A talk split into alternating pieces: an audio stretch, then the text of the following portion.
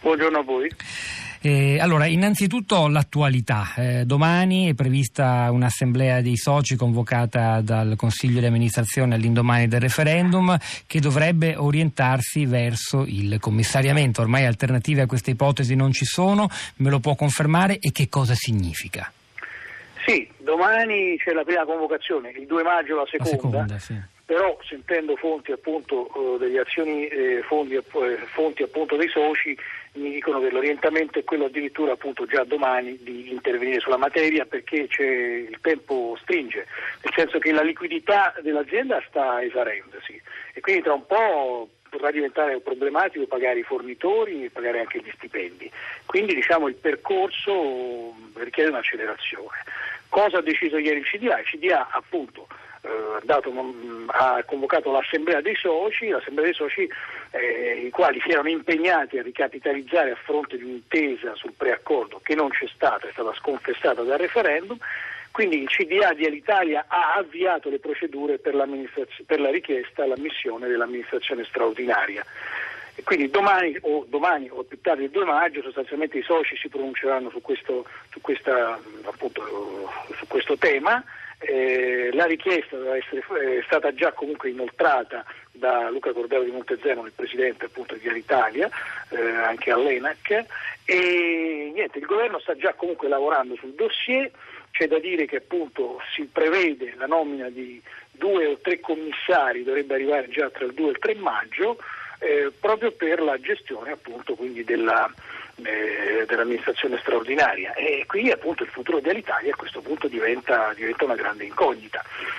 Perché appunto il, la nomina del commissario fa sì che, per, che dovrà garantire sostanzialmente la, la, eh, l'equilibrio dei conti attraverso la cessione di asset eh, appetibili sul mercato, quindi come dire la compagnia rischia di essere spezzettata e ceduta sul mercato. Se ciò non dovesse accadere si, potrebbe arrivare fino alla liquidazione.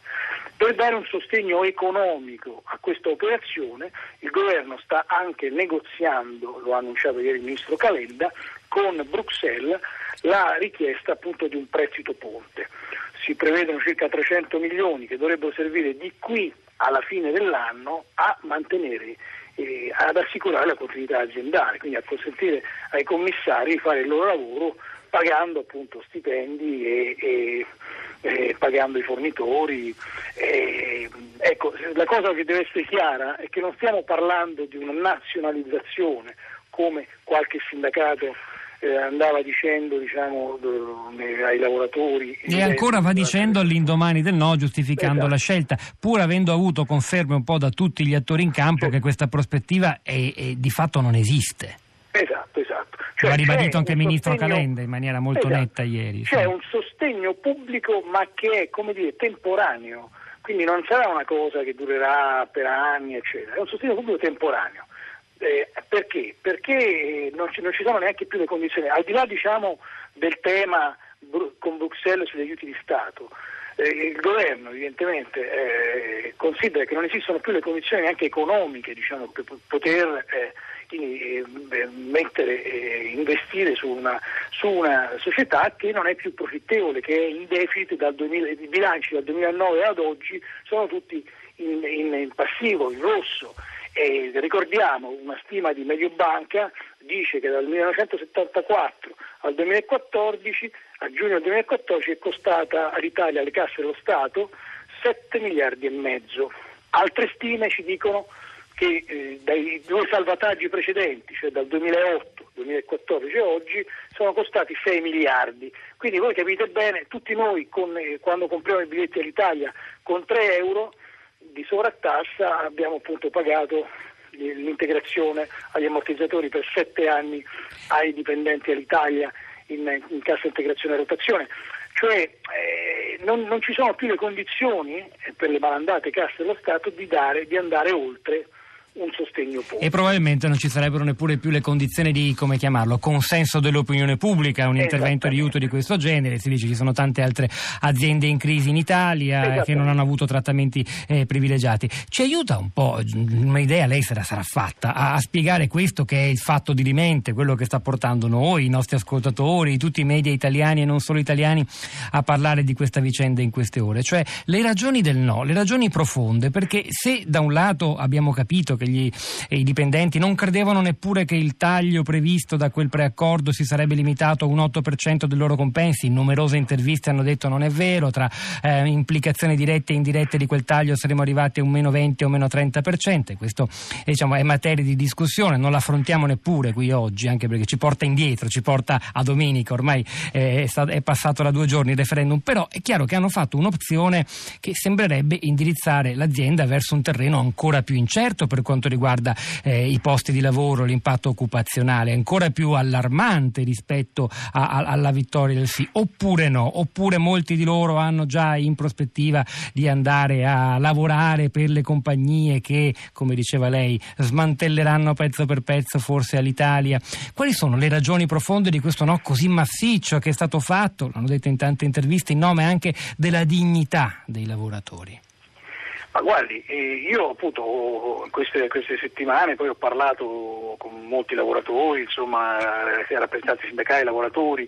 Nel profondo io penso, al di là diciamo, dei sacrifici che c'erano nel preaccordo, no? perché c'erano, erano inferiori rispetto ai sacrifici che chiedeva eh, l'azienda, ma c'erano, mm, ehm, e, e, peraltro se ne è parlato poco, ma i sacrifici, si parlava di, eh, faccio due esempi solo per dare dei numeri, eh, gli esuberi, l'azienda prevedeva originariamente 2037 esuberi, personale in esubero, il preaccordo siglato dai sindacati ne prevedeva eh, tra i contratti a tempo indeterminato mille, eh, 980, scusate, 980, che però in realtà non sarebbero eh, stati esuberi, ma avrebbero avuto per due anni la cassa integrazione straordinaria con l'80% dello stipendio grazie all'integrazione del, grazie all'integrazione del fondo di settore. Quindi sostanzialmente mentre i veri esuberi erano i contratti a tempo determinato e gli stagionali, quelli sì, che però erano 600, insomma, quindi rispetto alle richieste originali dell'azienda erano molti di meno. E poi c'erano questi tagli salariali appunto per il personale navigante.